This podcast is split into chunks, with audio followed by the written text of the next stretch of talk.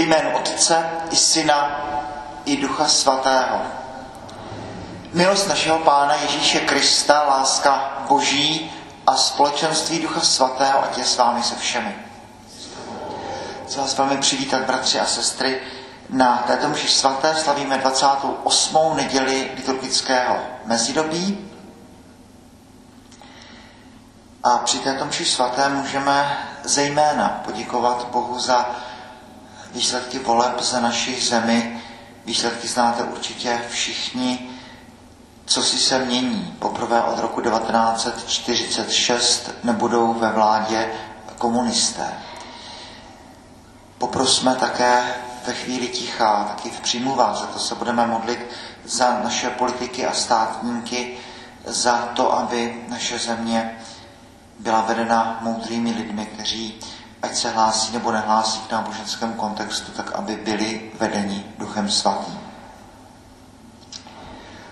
Poprosme ale my sami nejprve za odpuštění našich vlastních hříchů. Čtení z knihy moudrosti.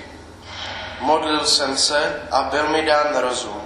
Prosil jsem a ducha moudrosti v úděl jsem přijal. Jíž jsem dal přednost před, před žezly a trůny a bohatství ve srovnání s ní jsem pokládal za nic. Nesrovnával jsem s ní neocenitelný drahý kámen, protože všechno zlato je vzhledem k ní jen troška písku a za blato lze počítat vedle ní stříbro. Miloval jsem jí nad zdraví a krásu. Chtěl jsem jí mít raději než denní světlo, poněvadž nehasne její záře. Spolu s ní se mi dostalo všeho dobra a skrze ní nespočetného bohatství. Slyšeli jsme slovo Boží. Čtení z listu Židům. Boží slovo je plné života a síly, ostřejší než každý dvousečný meč. Proniká až k rozdělení duše a ducha, kloubů a morku a pronáší soud i nad nejvnitřnějšími lidskými myšlenkami a hnutími. Není tvora, který by se před ním mohl ukrýt. Před jeho očima a jeho nahé a odkryté a jemu se bude zodpovídat. Slyšeli jsme slovo Boží. Pán s vámi. Slova svatého Evangelia podle Marka.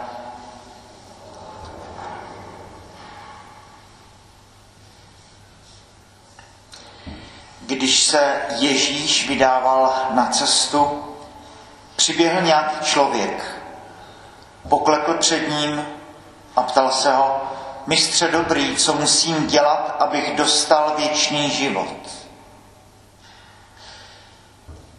Ježíš mu odpověděl, proč mě nazýváš dobrým? Nikdo není dobrý, jenom jeden, Bůh.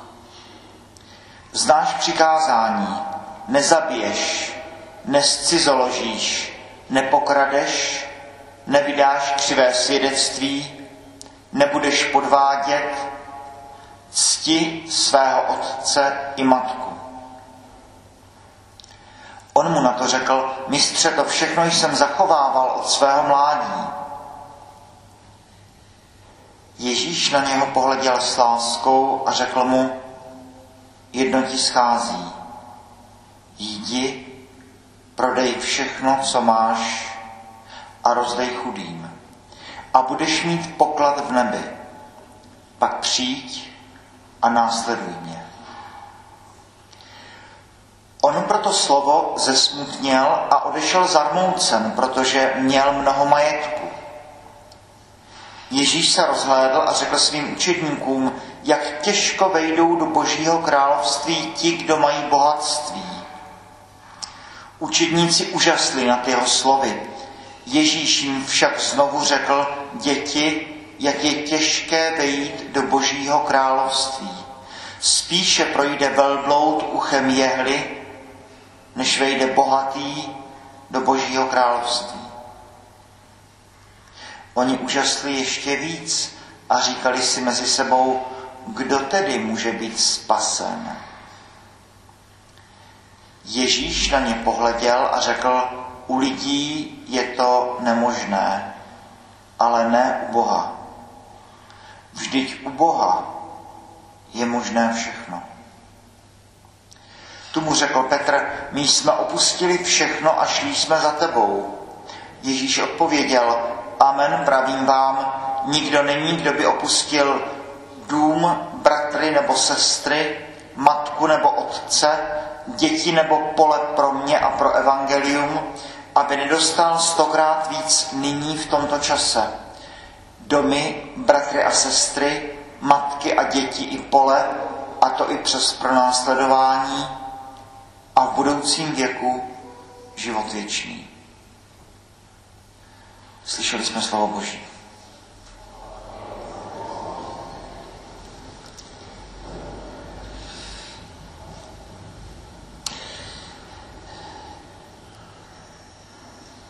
Krátkém textu slyšíme eh, celý příběh následování Krista, celou křesťanskou mystiku a do značné míry celou křesťanskou morálku. Zvláštní věc.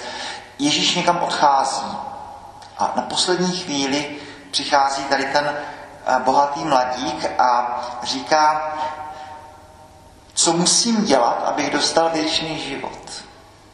Tak na jedné straně je to jistě otázka, která je důležitá. Jak mám žít, abych žil dobře? Na druhé straně, co pak lze věčný život si nějak zasloužit vlastními skutky? Co mám dělat, abych dostal věčný život?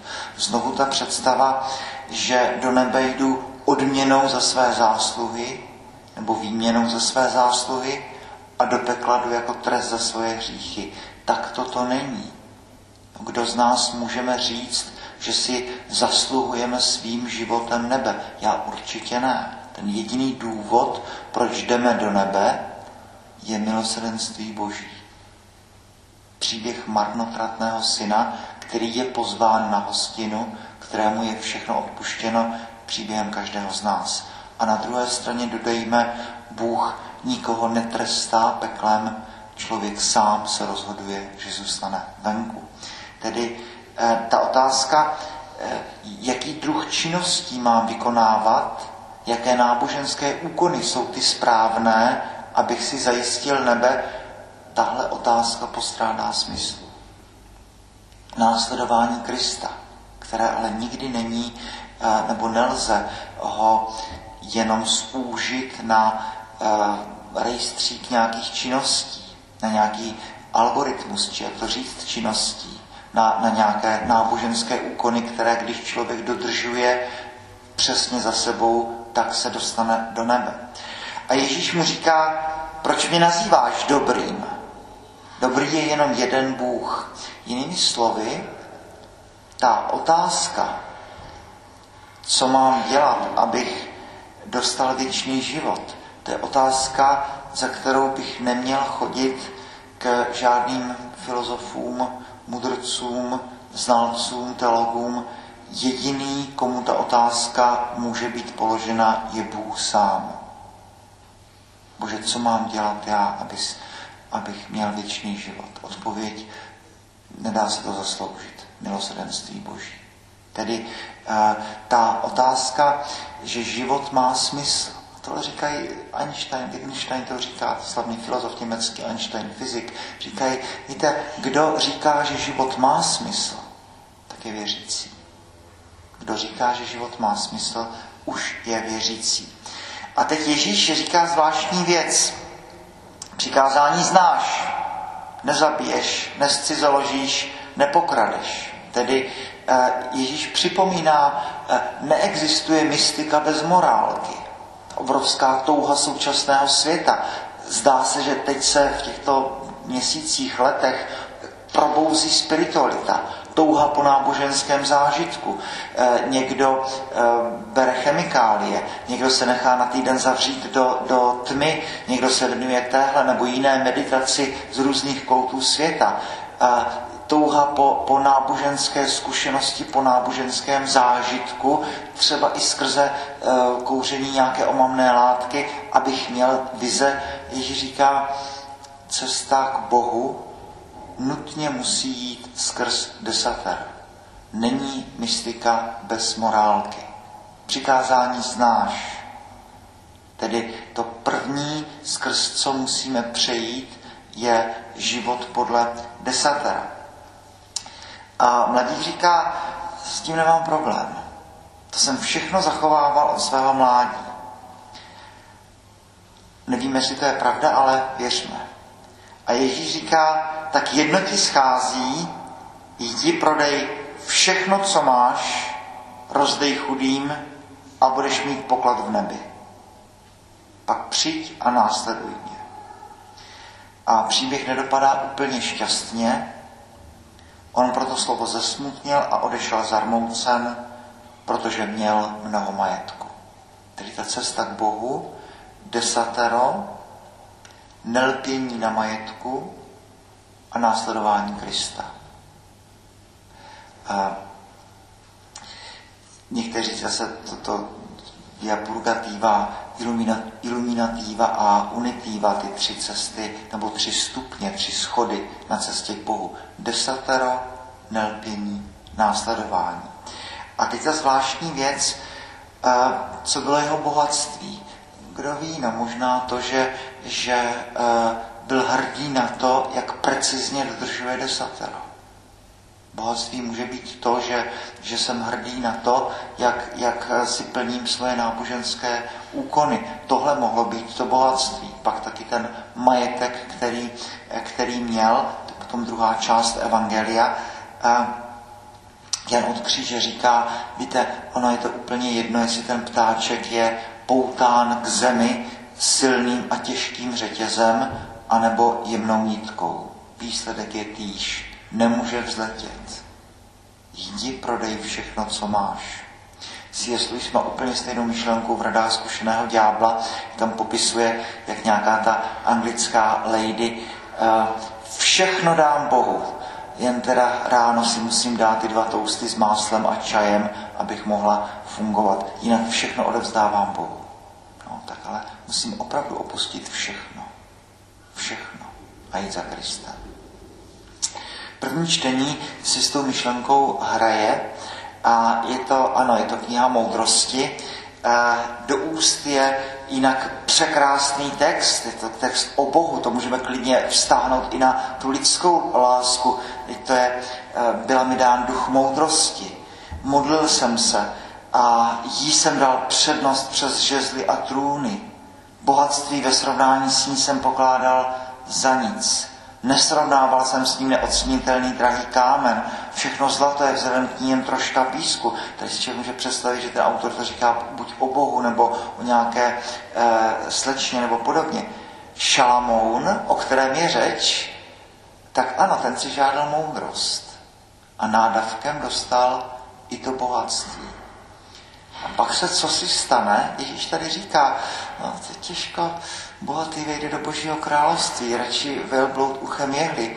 A to bohatství Šalamounovo, no tak Šalamoun měl potom mnoho žen a ženy zatemnily jeho pohled a on začal sloužit pohanským ohavným modlám a končí dost špatně. Rozhoduje se, že vybuduje hospodinu chrám a když židé prchají z Egypta, kde museli tvrdě a tvrdě robotovat a mít nucené práce, hmm, Šalmoun zavádí druhý Egypt v Izraeli. Zavádí nucené práce, zavádí robotu, aby se postavil hospodinový dům, království napnuté, Šalmoun umírá ve svých, eh, se svými tisíci ženami, 700 ženin a 300 Eh, cizoložnic a umírá v tom bohatstvím a těsně po jeho smrti se napnuté království nutně rozpadne na Izrael a Judu a co začalo s takovým nadšením a tak optimisticky. Šalmon volí moudrost, končí obrovským výbuchem. Obrovským výbuchem. Takže jistě můžeme vnímat celý ten příběh jako kritiku intelektu z pozice intelektu, kritiku moudrosti z pozice moudrosti. To, že intelekt, jak se říká, je pro člověka nebo pro víru totež, co šperky na hrdle krásné ženy. Ano, zvýrazní jsou důležité, ale není to podstata věci. A taky tam můžeme vidět toho bohatého šalamouna a není úplně jednoduché ustát tady ty věci, které se týkají bohatství. Šalamounův příběh je, je ne, ne, nepřehlednutelný výkřičník. Tedy bohatý mladík odchází zarmoucen, protože měl mnoho majetku. Možná byl hrdý na to, jak dodržuje desatero. Možná byl hrdý na svoje peníze, o které nechtěl přijít. Možná mohl být hrdý na cokoliv dalšího. Petr potom to komentuje, tak my jsme opustili všechno. Šli jsme za tebou. A Ježíš říká větu, kterou známe velmi dobře z marnotratného syna, ty jsi stále se mnou a všechno, co je moje, je i tvoje. Když člověk dá Bohu všechno, i Bůh dá člověku svoje všechno. Tedy eh, bohatý mladík nás učí za prvé, eh, ano, máme se ptát po Bohu. S vědomím, že věčný život není výměna za mé dobré skutky, ale jediný důvod, proč přijdu do nebe, je boží láska, boží milosedenství. Pak desatero, skrze které je potřeba projít. Odevzdání všeho a následování Krista. Jak je těžké vejít do božího království. K boží chvále a slávě.